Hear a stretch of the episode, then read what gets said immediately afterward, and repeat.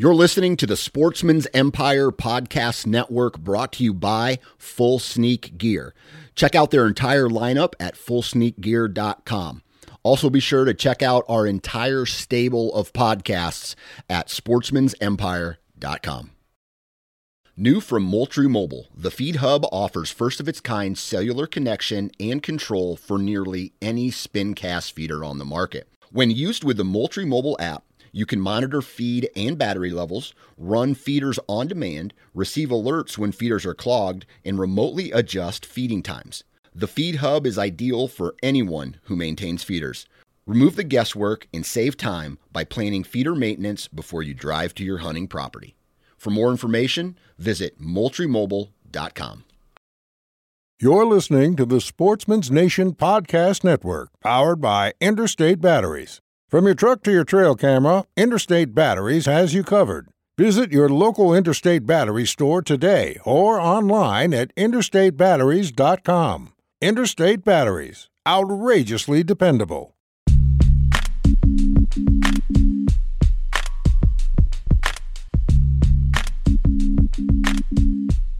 Welcome to the Nine Finger Chronicles podcast, brought to you by Exodus Trail Cameras, the number one podcast for bow hunting product information and hunting stories from across the nation.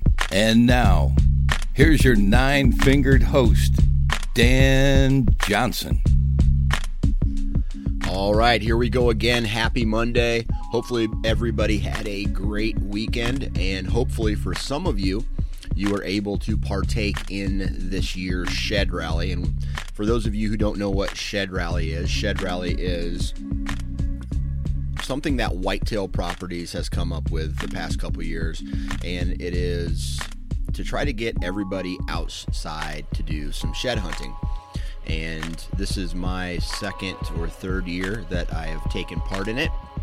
And I did it with my wife, my buddy Mark Kenyon from Wired to Hunt, uh, some of his friends, and then my buddy Ben Harshine from Huntera, who also works for uh, Whitetail Properties as well. Um, we got together on a big farm. We did a lot of shed hunting. And uh, the first part of the, the day, we didn't find too many. My wife found one, and then two other guys found one. So the first four hours of the shed hunt was three sheds. And then the next like we, we ate lunch and then we went for a walk and i'd say in the next hour we found i want to say 10 or so sheds uh, to, to uh, wind down the day. I myself found two really good ones. I know mark found a really good one. Ben found a giant from a couple years ago. And then some of the buddies that ben or excuse me, that Mark brought, found uh, quite a few as well. So um, I'll tell you, it was a blast to not only get out and have a successful shed hunt, but just get out and walk. I don't know. I'm I love like mushroom hunting and I love looking for sheds and scouting all the things that are kind of you know mushroom hunting obviously has nothing to do with hunting whitetails but I like doing those kind of activities. So, and then the fact that I can share that with my wife is even even better because I got to include her in and uh, got our picture taken together with uh, what we found. And she actually found one of the biggest sheds that she's ever found. Uh, so that makes her happy. And when she's happy, for all you married guys, when the wife is happy, then I can be happy. So, uh, Shed Rally 2018 was a success, and uh, I'm going to probably have one more weekend to actually get out and do it. And then after that, Green Up's going to start, and then I'm going to be shifting a little bit more towards turkey hunting and uh, do that for a weekend. And uh, then it goes right back to uh, getting mineral out for uh, trail cameras and whitetail again. So that whole circle of life kind of is happening again. And, you know, the next thing you know, it's going to be summer and I'm going to be training real hard for an elk hunt and running trail cameras to see what deer are still in the area. And then it's hunting season, and we all know what happens from there. But that kind of leads us in what today's podcast is about. And today we are going to be talking with a gentleman named Brett Smith.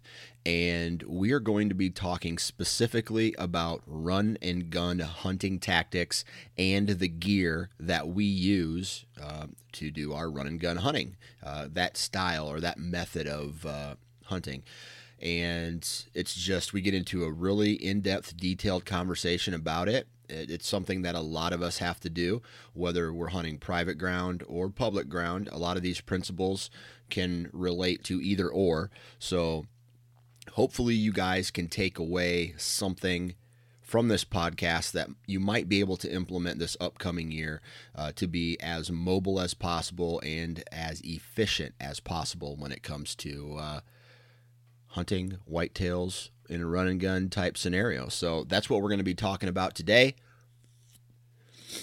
I got a runny nose all of a sudden. But before we get into that, I just want to say that if you haven't already taken the opportunity to go go to ripcordarrowrest.com, do it. Ripcord is a badass company. Uh, drop away rest. They are one of the best drop away rests on the market, and they are made for hunters by hunters. It's an American company, so uh, please take all that into consideration. If you if you haven't ever looked into a ripcord, you need to uh, because they're straight up a badass and the owner Keith is a marine and he's a badass too. So take that into consideration when you're looking to buy a new arrow rest. Go to ripcordarrowrest.com. Other than that, let's get into today's run and gun hunting tactics podcast with Brett Smith. All right, everybody, welcome back. Today on the podcast, I have here Mr. Brett Smith. How you doing today, Brett? Not too bad, man. How about you? You know, I can't complain. I got uh, a little shed hunting done this weekend uh, with the wife. Found uh, some little some little antlers, nothing big, and uh, and then it snowed up here again, so the ground is covered here in Iowa as we speak, and hopefully uh, it thaws out by this weekend, so I can uh, get out and do some more shed hunting. Um, you have you done any shed hunting this year?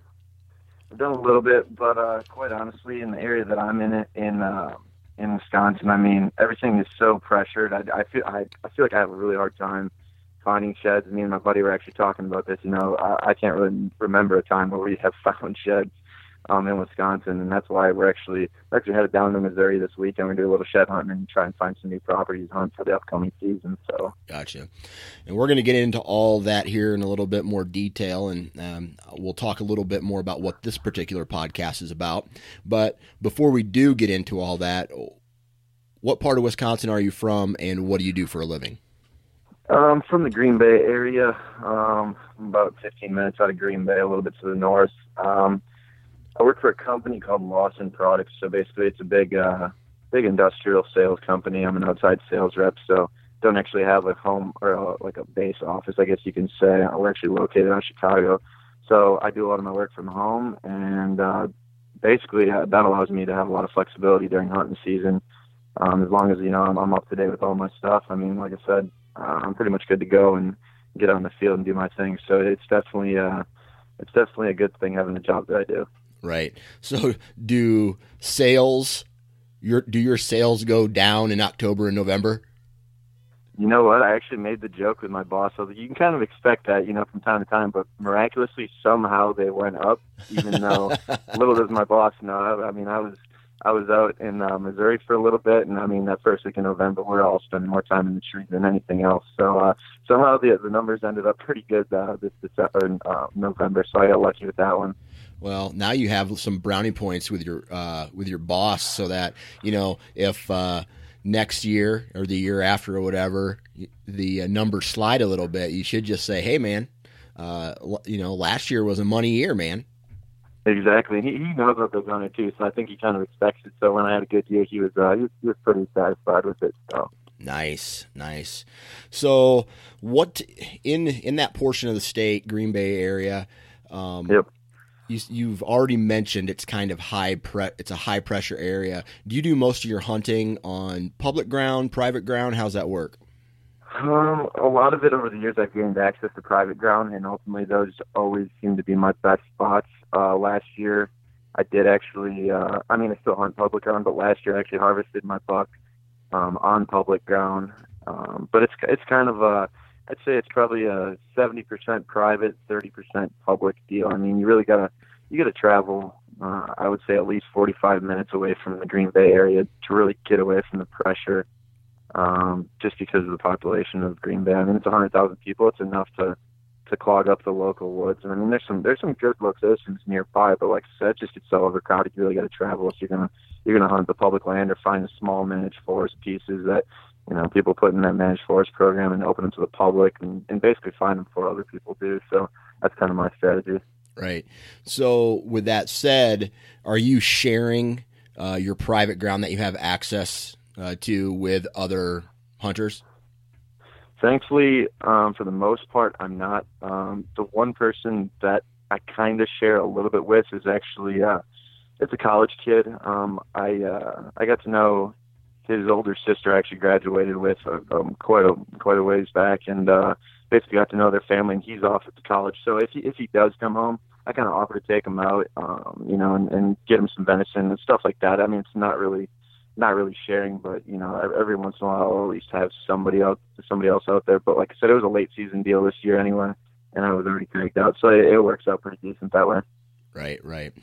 So the question I have uh, for you then is, you know, what what is your goal or a strategy going into each year, and not okay, not necessarily a strategy, but are you after venison? Are you after like uh, maturity? What are you looking for every year when uh, the season comes? Well, I definitely. I mean, we get a decent amount of doe tags in uh, in Wisconsin. You can go and buy a lot of them over the counter. So I'm, I'm definitely not against taking the does out, but ultimately, I hunt to, to to shoot the best caliber, you know, best caliber deer that I possibly can. Sometimes in this area, I mean, it might only be a three and a half year old, but you know, I strive to to set the standards for a four and a half year old, um, you know, at least every year. And I get a couple on camera, but quite honestly, I mean, the, I mean, even the, the private ground is pretty well pressured, and I feel like we all kind of set our standards pretty high to begin with, and we find ourselves, you know, getting down to the wire, and eventually, sometimes I wouldn't say we settle because I mean, everything is a trophy, but uh, I mean, ideally, I mean, I'm going after the most mature deer that I can get my hands on. Right now, do you have these deer located before the se- season even starts with trail cameras and like uh, I guess nightly drives, or are you the kind of guy who goes into the timber and just hopes that there is a big mature buck that comes through? I mean, for the most part, we're out, you know, doing the doing the scouting from the road and getting trail cameras out. I mean, sometimes I get my trail cameras out, trail cameras out almost too early. It's it's like I'm getting them out there and I can hardly tell, you know, which buck is even which just because of the whole velvet thing. I get too excited, but right, no, right. I, I definitely like to get out there and get an inventory. Um, but honestly, I mean, as soon as that velvet drops here, you know, as soon as September one rolls rolls around, it's a whole nother ball game. Very few of those deer stay in those core areas for obvious reasons, you know, food sources and testosterone boost, stuff like that. I mean, very rarely do a lot of those bucks stick around. Um, but if anything, they they sometimes do come back um, you know, during the rut is when I have, you know, seen them make another appearance. So, gotcha, gotcha. So it's not like you have, you know, I know some guys who can tell you where a buck is at on their property every day of the week because they run trail cameras and check them so often, um, right. whether that buck is nocturnal or not. Um, so it sounds like you're kind of somewhere in the middle. Definitely. I mean, I've I've had deer that I can pretty much pin down. Whether I can get on them or not is a whole other story because you think yeah, you got them pinned down sometimes. But I I can put you know a certain deer. I mean, I can almost guarantee. you, I can think of one buck, you know, and uh, he ended up getting killed this year. He's about 150 inch nine pointer. Um, I mean, he he had a small core area, but a matter of of getting him to move or or finding him within that core area always seems difficult. But uh, yeah, it's kind of a toss up both ways. Gotcha. Now, it also, you know, you also mentioned that you go down to Missouri. Uh, is yep. is that uh, a rut trip, or is that what? Why do you leave Wisconsin to go hunt Missouri? Well, honestly, I've never had too much luck in Wisconsin outside really the first week in November. I can pretty much pin down three days in November that I don't know why it happens this way, but I'm always gonna pretty much get my kills in those couple of days. This this year I was a couple of days outside those, you know, that November five, six, seven deal. But um, we ended up going down to uh, Missouri, and a buddy, and we uh, we kind of did a, a you know DIY public land um, type deal, and we traveled all across northern Missouri, basically, um, just basically you know kind of getting a feel for their public land. Um, and I've, I've been down there before, but this year was our first time on public, so um, kind of just getting a feel for things, and ultimately the quality of deer. I mean, it's it's superior to where I'm at in Wisconsin and uh, you know, I mean, it just makes for a lot more fun. And like I said, if I go down there, my ultimate goal this year was to was to double up in Missouri and Wisconsin, which we can get to maybe later. I was about one inch away from doing it, but uh, um, I mean, I I feel like my best odds are to be in Wisconsin for that first week. So if I can swing, you know, a Missouri trip on either side of that that prime rut week in Wisconsin, I feel like that's my best chances of really doubling up. Gotcha. Yeah, that makes some sense, man. Now. Yeah so Wisconsin and Missouri sounds like uh, those are your states, and I take it from just you reaching out to me, uh, you prefer archery over uh, bow hunting over rifle. Definitely. I mean, if if I if I put a gun in my hands, it's it's probably three, four hunts out of the year, and it's really only because I mean, a lot of guys who hunt uh, Wisconsin and Michigan, I, I definitely know will be able to relate to this. You know, you, you go up north and you do the the uh, you know the deer hunting camp type thing. And that's just the way it is. You don't necessarily go up there to to kill deer. It's more so for the camaraderie of being with the group and drinking some beers and, and telling stories type thing. But uh, other outside those couple days, I mean, it's strictly bow hunting for me. And even sometimes up there, I'm still rolling with a bow instead of a gun. Right. Yeah, man. I don't know what it is. I like I haven't used a gun on in deer for it. You know, I haven't used a gun for deer hunting in like seven or eight years, man. I mean, okay, yeah. In the the time I, I did go, the last time I did go, I almost got shot during a party hunt. So I'm like, from that point on, I was like, okay, I'm done. I'm just going to yeah, stick to change, bow hunting. that'll change the perspective on uh, hunting with a gun real quick. I mean, even this year, we ended up making two trips to Missouri, and my last one was during the alternative method season, um, which use a muzzle loader, pistol, whatever. And of course, I decided, you know, I, I normally roll with the bow. I'm gonna keep I'm gonna keep you know doing it down to the wire. And of course, if I would have brought the muzzleloader, I had a couple shots at about 70, 80 yards. I, I could have pecked off you know a pretty nice buck on two separate occasions. But um, I mean, I'm pretty much rolling with the bow. I maybe re- regretted regretted it a little bit that time, especially because I've never killed anything with a muzzleloader. It's just one of those things I've just I've always I've always kind of had it on the back of my mind. But if I can carry a bow, generally that's what I'm doing. So absolutely. Now, I want to get into the reason why you contacted me, right? And that Definitely. is, and that is run and gun hunting, right? Definitely. I talk I talk a lot about a lot. I talk about it a lot. I'm having trouble talking today, but I, t- uh, I talk about it a lot. It's my favorite method of hunting, right? Like I think this year I, I'm looking at a map now, and I had like one, two, three, four different um, four different tree stands that were set in the summer and they were there, mm-hmm. you know, for the rut. And I hunted one of them. I just hunted right. one of them. Uh, the rest were 100. You know, I was mobile the rest of the time, bouncing in and out. Killed my deer this year uh, on a, a, first time in, best time in type hunt, right? Run right. and gun style. And um, you feel that that is a great method as well. So, talk to me a little bit about why you have come to love this run and gun technique.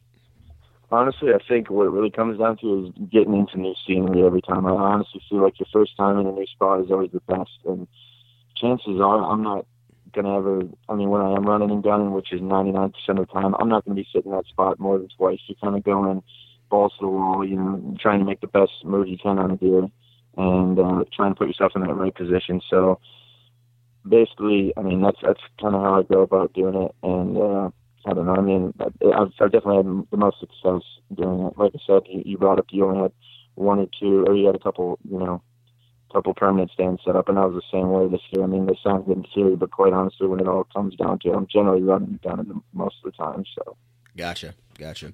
So, over the years, and, and I want to talk to you about how many how many years ago was it that all of a sudden, you know, because for the most part, people always start start off in permanent tree stands, right? You you really Exactly. no one ever really, I, and I could be wrong here. I'm just going to use the law of average and and say that a majority of the people who start hunting don't start off hunting run and gun style. You know what I mean? Definitely. So, how many years ago did you start this run and gun, and how long has it taken you to get extremely comfortable with this method? I'd say I started probably doing it about four years ago, and like you said, I mean, we all kind of start out in the permanent, you know, permanent stands, and then maybe, you know, you kind of switch to something like a climber, and you know, you slowly progress into doing the running gun, just because it can get you literally in any tree. So, I mean, I've been doing it for four years, and uh, I mean, honestly, I think it's it, like I said, it puts you in the best scenario just to just to get in a new spot every single time. So, like I said, four years I've been doing it, and every day I feel like I'm still learning something new. Um, you get down a system, you know, that you start dealing with, and and pretty soon you, you get good enough at it where you really don't even have to think about it. Um, and that's the ultimate goal. But uh, I mean, I feel like I still feel like I put myself in a weird position. You know, you pick that that weird tree. You know, every time it's like it's the only one that's perfectly, you know, where you need to be, but it's just such an awkward tree, or whatever the, the case is. So you have a little bit of a, you know, different difficulty, I guess you could say, every time you try and try and run and gut. But I, I feel like I'm learning stuff every single uh, every single time I do it. But at the same time, I feel like, you know, I'm pretty proficient at it. You know, where I'm at right now. Right. So, f- for the most part, unless people get some positive reinforcement of some kind of change that they've made in their life, they're not going to continue to do something. Um, was changing over to a run and gun style for you instantly rewarding, or did it take some time for you to start to be able to walk into the timber, find the best possible tree, and set up on it? Well, that's the thing too. I mean, you, learn to scout a lot more. You got you got to really get down to the nitty gritty and, and and try and pick that perfect tree. But I mean, it, it's like I said. I mean, it it never. You, always think it's getting easier, but I mean, you, you put yourself in, in some some crazy spots sometimes, and you're just like, I don't even know why I'm in this location. But I mean, ultimately, uh, like I said, it, it puts me. I don't know. I, I just feel like having that, you know, the mobility um, of the running gun is, is probably the most most important aspect of it because I mean you, you can really get in there and hone in on, on those those you know those bedding areas or wherever wherever you're ultimately trying to get at. Right, right. And I guess it's taken you four years. I mean, you've been doing it for four years, and you said that you know you're always learning something different. But how many years did it take you, or how many seasons, or whatever, or sits did it take you to get? I guess not necessarily refined, but comfortable. I would say it takes you. Uh, I mean, it took me a good year, and I, mean, I, I try to get out quite a bit too. But like I said, there's just so many different scenarios you can put yourself in, in, in order to to really perfect the art of the running gun. I mean, you have to have a system, one, but you got to put yourself in a lot of different situations, you know, in order to be able to adapt to them all. So I would say it, it took me at least that first solid year, and even into the second. I mean, you're still modifying your setup and and learning ways that maybe you can be more efficient, a little more quiet, and hopefully a little bit faster. But I mean, if I had to rank, you know, being quiet, efficient uh, versus you know speed, I would I would still pick being quiet and efficient. But you you learn all those things with all the different you know type of scenarios. But I would say it took me a good year to to year and a half. I would say about a season and a half almost. Gotcha. Now I want to get into the the gear in just a little bit, but I have this question uh, I want to ask you, and it's it's kind of a comment, but it's a question as well. Where being able to do a run and gun setup from a gear standpoint is fairly easy uh, when when you think about it. You can you can learn how to use the gear. And that to me, that's fairly easy, right? I, I can take a lone wolf and sticks. I can set it up in a tree, even if the tree's crooked. I can trim some Right. lanes. I can get set up. I can, you know, I can refine how I wear it on my back, how I, you know, set it up, how I tear it down. But the the, the second part of a run and gun is to n- know terrain, sign, travel corridors, bedding areas, you know, food sources, uh, wind direction, and how terrain, like all this other stuff, right? Exactly. So, does did that? I mean, talk to me a little bit about how the second part of this equation. You know how you, how you learn the second part of this equation. Honestly, just get getting out in the field. Um, I can really say from hunting Missouri versus hunting Wisconsin, learning how you can get away with hunting certain pieces of terrain. I mean, it's a it's a cause. I guess it's it's almost like a trial, um, you know, a trial sort of thing. You kind of go in and you try stuff, but uh, sometimes you find out it doesn't work out. I mean, prime example this year, there's a couple draws I was looking to hunt um, based off of onX maps, um, you know, and I, I ended up kind of getting close to them, but I was hunting in these bottoms, and come to find out, these bottoms, you know, the wind swirls. I mean, which it should be common sense, but of course, you know, I was kind of had tunnel vision. I was like, this is where I want to go. I feel like it's close to a pretty good bedding area we got eyes on. So I mean, it, it's it's definitely a two part system. It's it's awesome to be mobile, but you still got to be able to put yourself in in the positions, especially when you're hunting terrain. I mean, hunting terrain versus hunting flat ground. I mean, knowing how your thermals are going to work and all sorts of different things. I mean, it's a it's a it's a two part system, and I mean, I really feel like in order to be you know good at one, or I I guess you could say be successful overall, you got to be you got to be good at one, but you got to be great at the other one too. So it's it's it's not all just you know putting a stand on your back and going and picking a tree. I mean, you really you really got to know how to scout deer too. I mean, you don't want to be going out there walking out the stand on your back blind, you know, not knowing what you're getting into. Which sometimes on these running guns, you know, especially going to new states and trying public land, sometimes you do. But I mean, that's when you you, do your your online scouting and stuff like that. But it's definitely a two part system. You're definitely right about that. And and even this, like scouting, is one thing, right? I mean, you can go in and you can you can you know whether it's before season or after season or even during the season you right. can go you can go do some scouting but you never really know what is in that area until you're actually sitting in the tree you're quiet Definitely. and you're in observation mode so right. so scouting's great but how many times have you failed and and maybe give a specific example of maybe going in on a run and gun based off what you've learned from scouting and then failing and then making an adjustment because of that failure? That that exact hunt that I was just talking about in Missouri. So basically, um, I had this draw picked out. Um, you know, I figured they'd be using it as a as travel access or a travel route up as access up and down these ridges um, into the bottoms where where a lot of the thicket and possible bedding was. Um, and basically, I, it was the first time in there. I was going just off a map, and uh, I mean, I ended up getting a little turned around because I mean, one going into a place you've never been into before, and, and the complete dark is is always a challenge. Two, setting up in the dark is is a whole another whole another ball game. But I ended up um, basically setting up probably 60 yards off this draw, which in this case, the scouting, the online scouting did work out perfectly, I guess. But I ended up sitting sitting a little bit farther back because I was running out of time, and ultimately, uh, probably 20 minutes after light, sure enough, a shooter buck, you know, he, he goes up this this draw. Um, and climbs up the ridge, and this is the same one that I'm talking about with the windage and thermals and stuff like that. My wind was blowing to the left side of my face, going right, and he was, you know, up on my left side, and he still managed to catch my wind. So, like I said, I mean, it, it, it I put myself in the right position, but not necessarily knowing how to hunt that terrain. Um, definitely, I mean, it ultimately got me busted, and that's one thing I learned too. I mean, hunting, staying a little bit higher on those ridge tops, um, especially, I mean, if thermals are already rising in the morning, I mean, that's definitely a double whammy. That's that's something I should have been doing from the start. So I definitely learned from it from that way. I mean, if I would have been just sitting on top of the ridge instead of sitting in the bottoms where the wind's swirling, which I thought I had a pretty good gusty wind where it, it shouldn't have swirled anyway, but but it did, and, and that's how it turned out. So, like I said, if if I would have uh, kind of you know climbed up to the top of the ridge, uh, ultimately I, I probably would have been successful if everything you know went the way it did.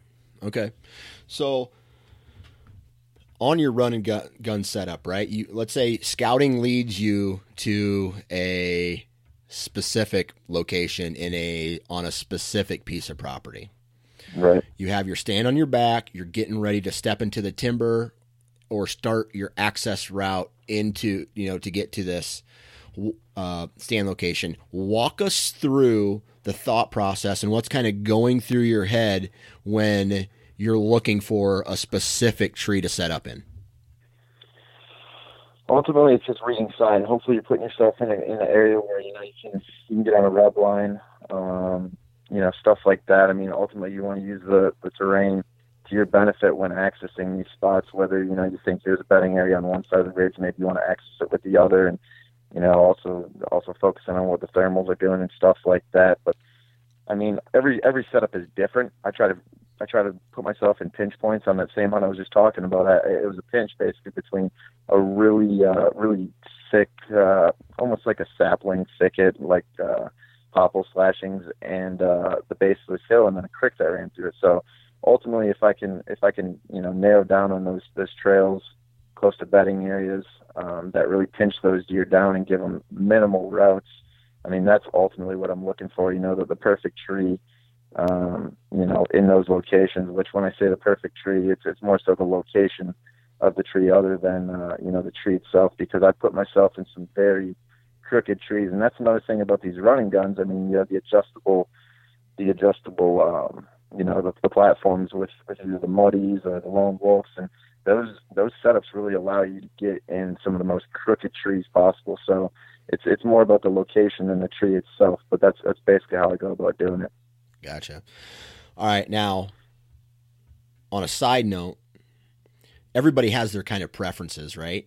I am Definitely. a I am a guy who likes river bottom ground, uh, right? Maybe somewhere all, along a creek, or like a man-made where a man-made pinch point meets a natural pinch. And I'll, I'll just describe real quick one of my favorite stand locations. It is a it is a cattle pasture with a fence that comes into the timber, right? And then a mm-hmm. big bend in a creek that gets real steep on one end and it forces all these deer to come through this one i'd say a hundred yard pinch you know in between two big properties and a lot of deer come through that every year all times a day do you have a specific or or a preference in terrain or I guess tree stand location when you're looking to do a run and gun?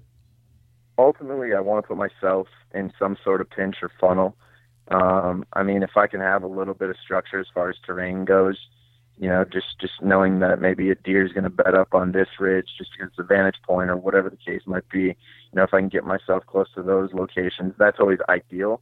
But when I, you know, in, in the situations that I find myself in, a lot of times it's high pressure, and ultimately, what I'm trying to do is either use other people's hunting pressure to to basically manipulate how those how those deer are going to move and ultimately choose my spot, or just get away from where I think um, you know the, the other hunters are all together. Because sometimes, I mean, all the time, really. I mean, when it comes down to hunting high pressure ground, you're not hunting the deer, you're hunting the people. And basically, if you can get away with those people, you're you're, you're basically gonna be more likely to at least get your eyes on some some mature deer. So, so is that is that something that you you really try to focus on when you're going into a I guess, I guess what I'm saying is go into more detail about that because I do the same thing on the properties where I hunt. Where if I know a guy's in a tree stand I know his wind's probably not he.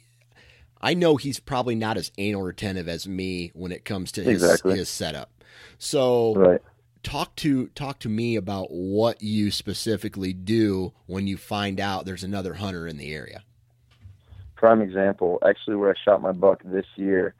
Um, so, so kind of picture this. So the next 40 over, there's a ridge, and I know for a fact I've been on the property that all these deer bed on this ridge. It, it's a vantage point um, and basically, the way that this hunter would set himself up, he'd be blowing these deer out on our predominant wind. I mean, 90% of the time. So what I did is I kind of set myself up where if I figured there was deer on this ridge, they'd circle around. And on this particular location, there's these man-made ponds that were put in by the DNR a long time ago. And basically, along the edge of these ponds, there's probably, I would say, 15 yards of of just grass and then woods. So it's it's easy route for these deer to walk, and ultimately, I mean, it's kind of a it's kind of a pinch having those ponds there. So that's actually how my setup worked out this year. And sure enough, um, I ended up after I did harvest my buck, I noticed that the guy was actually in there, and sure enough, the deer that I killed circled around kind of like I thought, and I just so happened to be in the right pinch, you know, for the for the way that he ended up, um, you know, kind of forcing those deer off that all that uh that that big ridge. So it ended up working out for me there. So like I said, ultimately, if I can get in some sort of pinch, that just happened to be, you know, that pinch or funnel in that that particular location, but that's that's the ultimate goal every time right. for me.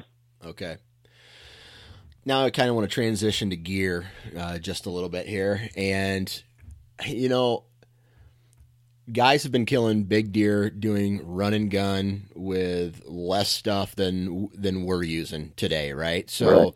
Right. so you know, I think I think that if you're if you can locate deer and set up on them and kill, you know, I think that's awesome. And you don't necessarily need some of this gear but at the same time, I think some of this gear that we use really helps make it easier, right? I would definitely agree. I mean, like, I mean, if you think about it, you're really trying to, like I said earlier, on getting down into like where these deer are bedding, so that hopefully maybe you're getting within 100, 200 yards from. Them.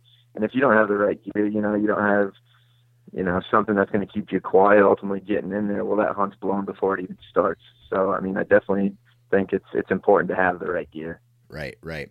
So talk to me about your gear, how you use it. Basically, describe your run and gun setup. Definitely. So I have a lone wolf setup that I use sometimes. Honestly, as far as modifications go to that setup, it's a pretty bulletproof setup. I mean, I think they've done a great job with with how uh, um, you know how they came up with everything there. The only thing is is basically what I do. I'm cheap when it comes to you know making the the adjustments and the upgrades. So when that stand folds down, I'll, I'll tie a little bit of rope down so when it hits metal on metal, that thing's dead silent. But the other the other setup that I am using, I'm using the Muddy Vantage, and I think they might have made some uh, some modifications and kind of changed it. And I think it might be called the Vantage Point now, but the original one was the same color as the uh, the Lone Wolf. But I find myself using that uh, the Muddy a little bit more um, for whatever reason. I guess I don't know. I just maybe it's you know the closest thing to the truck when I when I go, but that setup's a little bit different. I made some modifications, you know, to make it personal to me. Um, you know, whether it's just you know taping stuff up or whatever it is. The thing that's different about that um, that tree stand versus the lone wolf is the lone wolf has that easy hang system. Well, the, the muddy has like a bracket that you put on the, the actual tree.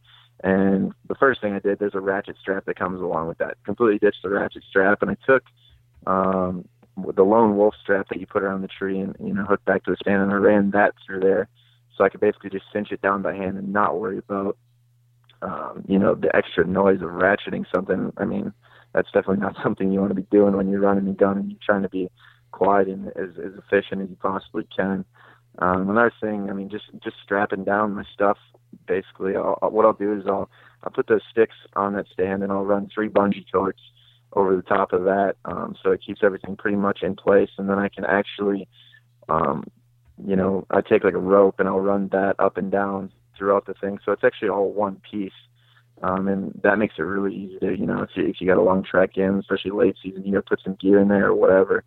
Um, you know, that, that definitely helps packing a little extra stuff. So those are, those are a couple of the things that I definitely do. But the one thing I think that's, that's really, uh, a game changer for me is, is using something like almost like a holster, and, or uh, you know using your uh, your uh, tree harness as a holster so that you can get all the way up in that tree in, in one shot. So what what I basically mean is taking those those you know, I'll put the the first stick up, and then I'm putting those next two sticks in in, in a holster, which I I either use two ropes um, on each hip, or I'm putting it right in my harness, and I can go up.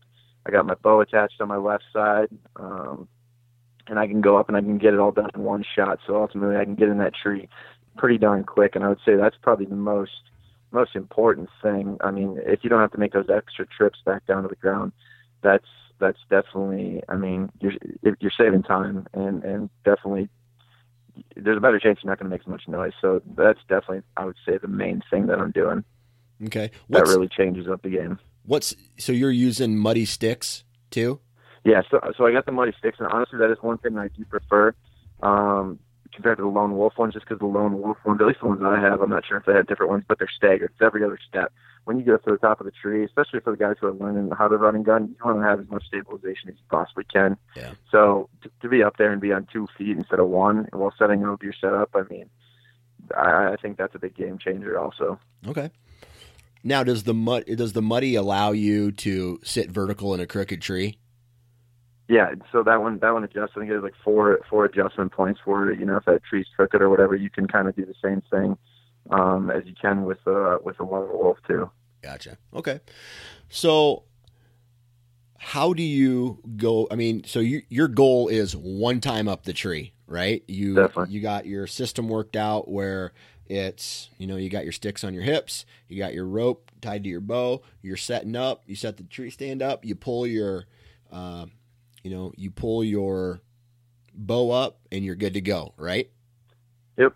Okay. Now, how do you carry all of your gear into the woods? Because that's a big thing that I think people, you know, fr- from a from efficiency standpoint, and this is something that I personally had a like I learned a lot of trial by error, trying to find the best system that works for me. Whether you put your pack on, then you put your stand on, or you put your stand on, then you put your pack on, and how you. So basically, when you get to the tree, you're not taking stuff off and setting it down, and then having to put it back on, going up, coming down. You know what I mean?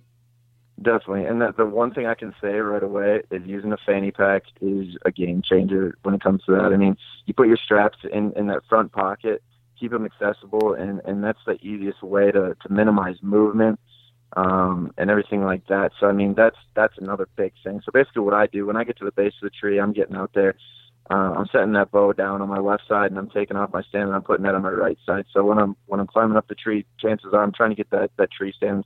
Most times, I, I want it to be on the left side of the tree. So um, when I put my bow down on the left side, it allows me to not get tangled up when I ultimately attach my rope and, and pull that thing up. So, like I said, I'll set that stand down on my right side, take the bungees off. I'll grab that first stick. And another another little hack that I've also kind of picked up on using is just taking a peg sometimes. Sometimes you want to get a little bit higher. I only have three sticks. So instead of packing in or, or not even packing in, more so just spending the extra money because a lot of the, the big name, you know, tree stand companies, they'll sell you the three sticks, but to buy the fourth one, it's a little more expensive. So what I do is I'll just take a tree peg maybe sometimes if I want to get up a little bit higher, screw that in the bottom.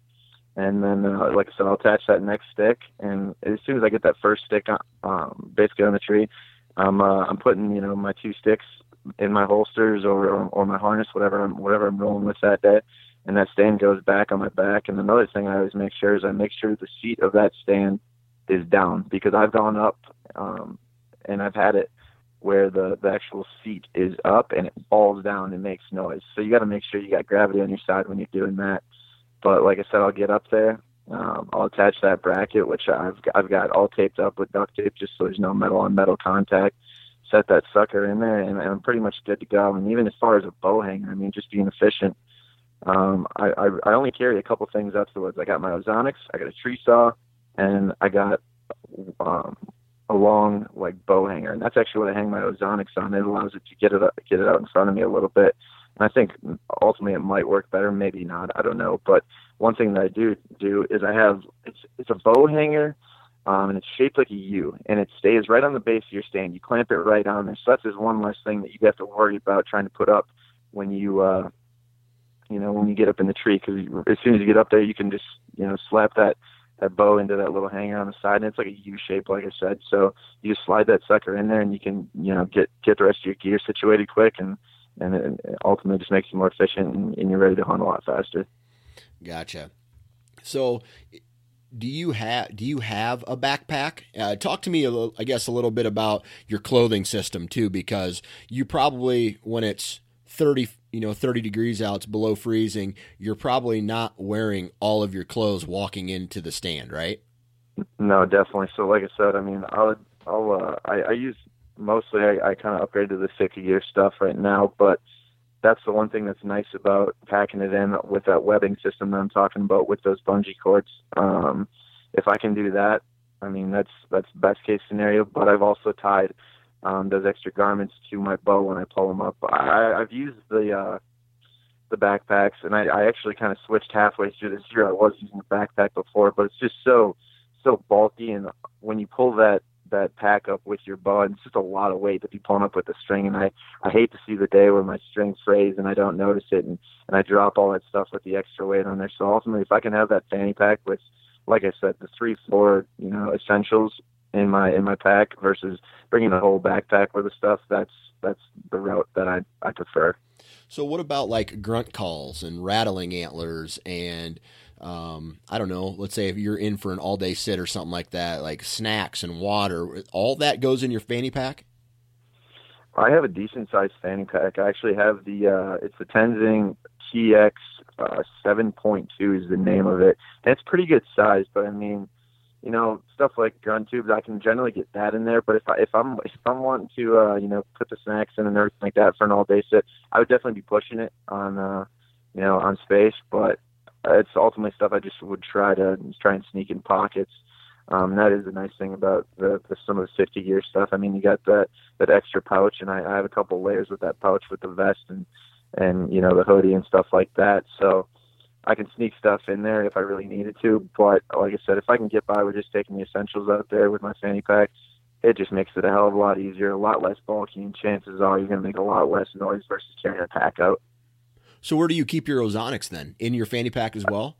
It's it's like I said, I just have the perfect size uh, fanny pack where it actually fits right in there, okay. and I, it's actually got a little pouch of itself, kind of like like you have on a sweatshirt, um, in the back of the fanny pack. So I can take that that longer bow hanger that I actually hang the ozonics on. It's it's one of those kind of folds down. It's probably if I if I you know unfold it totally, it's probably I don't know 18 inches long and uh, basically on that hook on the end, that that U-shaped hook, I slide that ozonics unit on there, and it kind of allows it to one be really mobile, two get it away from the tree and let it overhang me a little bit and kind of kind of work hopefully a little bit better. But yeah, I mean I can get my ozonics in there. I'm trying to think. Like I said, I got my ozonics in there, my tree saw, that extra bow hanger I can slide in there, and it takes up next to no room and I can also get that uh, that um, you know my safety rope up in there too. So it, it's a decent sized fanny pack, and quite honestly, I would say getting a big fanny pack would be a better option than, than using a backpack. In in my opinion, it, it works best for me. Like I said,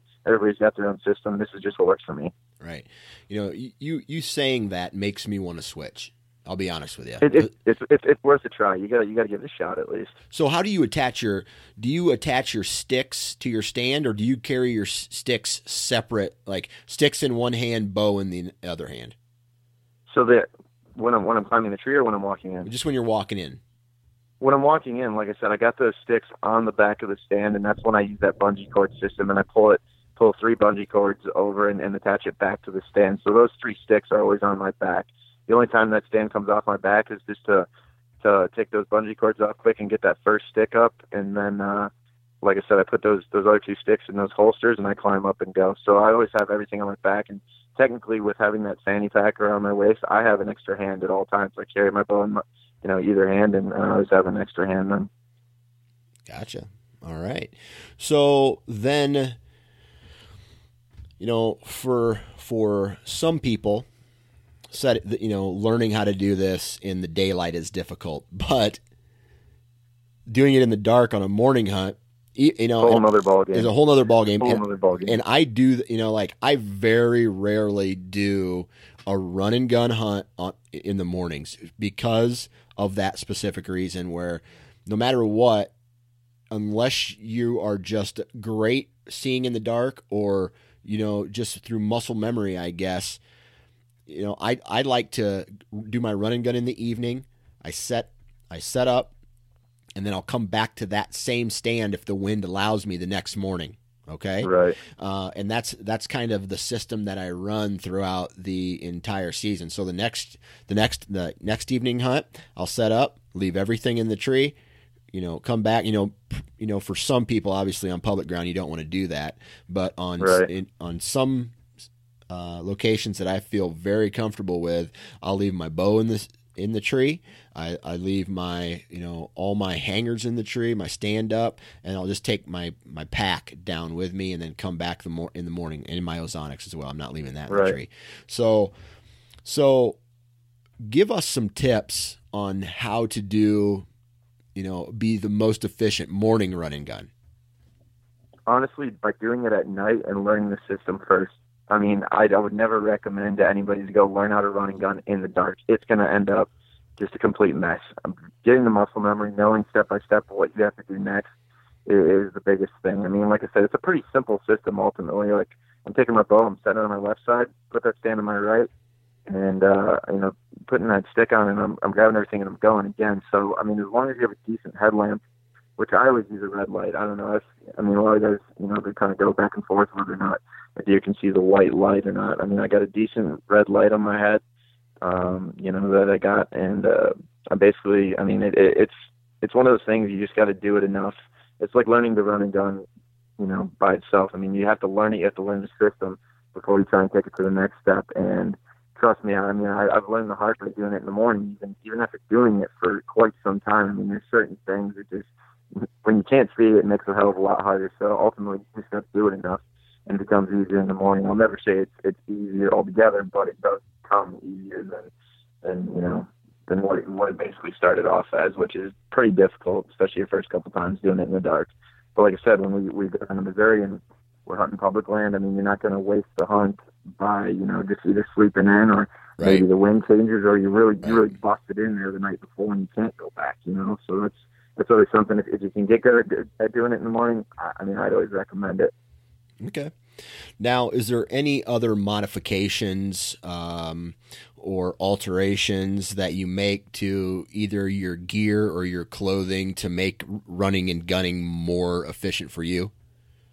As far as clothing goes, I mean, it's it's pretty pretty standard stuff. I mean, I'm not really doing anything too crazy. And when it comes to customizing the gear, I mean, I know there's a couple companies that sell certain strips of this and that. That ultimately, I mean, it just makes things a lot quieter. But if I can, if I can just go and get some duct tape on some stuff so I can prevent metal on metal contact, I'm really not doing anything too crazy. Like I said, the the one thing that I did switch with that muddy bracket is I put that lone wolf strap through it and got rid of that ratchet strap.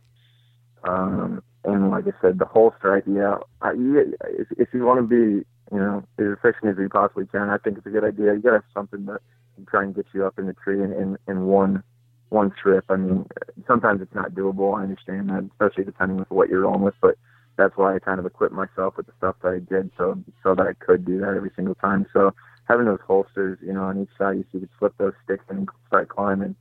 Um, that I would definitely definitely say that's a, that's a pretty big one too. Right. Right. Okay. So talk to me. I, I want you to give me your best run and gun memory. Oh, best run and gun memory. I've got a couple of them. Um, me and my nephew, I got my nephew on his first decent buck this year. Um, the one stand we had to run and gun with, but the other one that's really coming to mind is actually this year, and it's kind of funny how it worked out. Um, so I kind of told the earlier portion of the story how the how the deer came in and stuff, but getting into that tree, that tree was so crooked when I sat down and if I held my phone up and you know had the camera on me, the tree was actually not behind me. It was that crooked. if I would lean if I would lean back, my head would not even be on the tree. That's how crooked it was. Right. And of course it was in the perfect location, but just tons of branches of pine tree to, to trim. And I'm glad obviously I sat in that location, but I mean it was just a complete pain.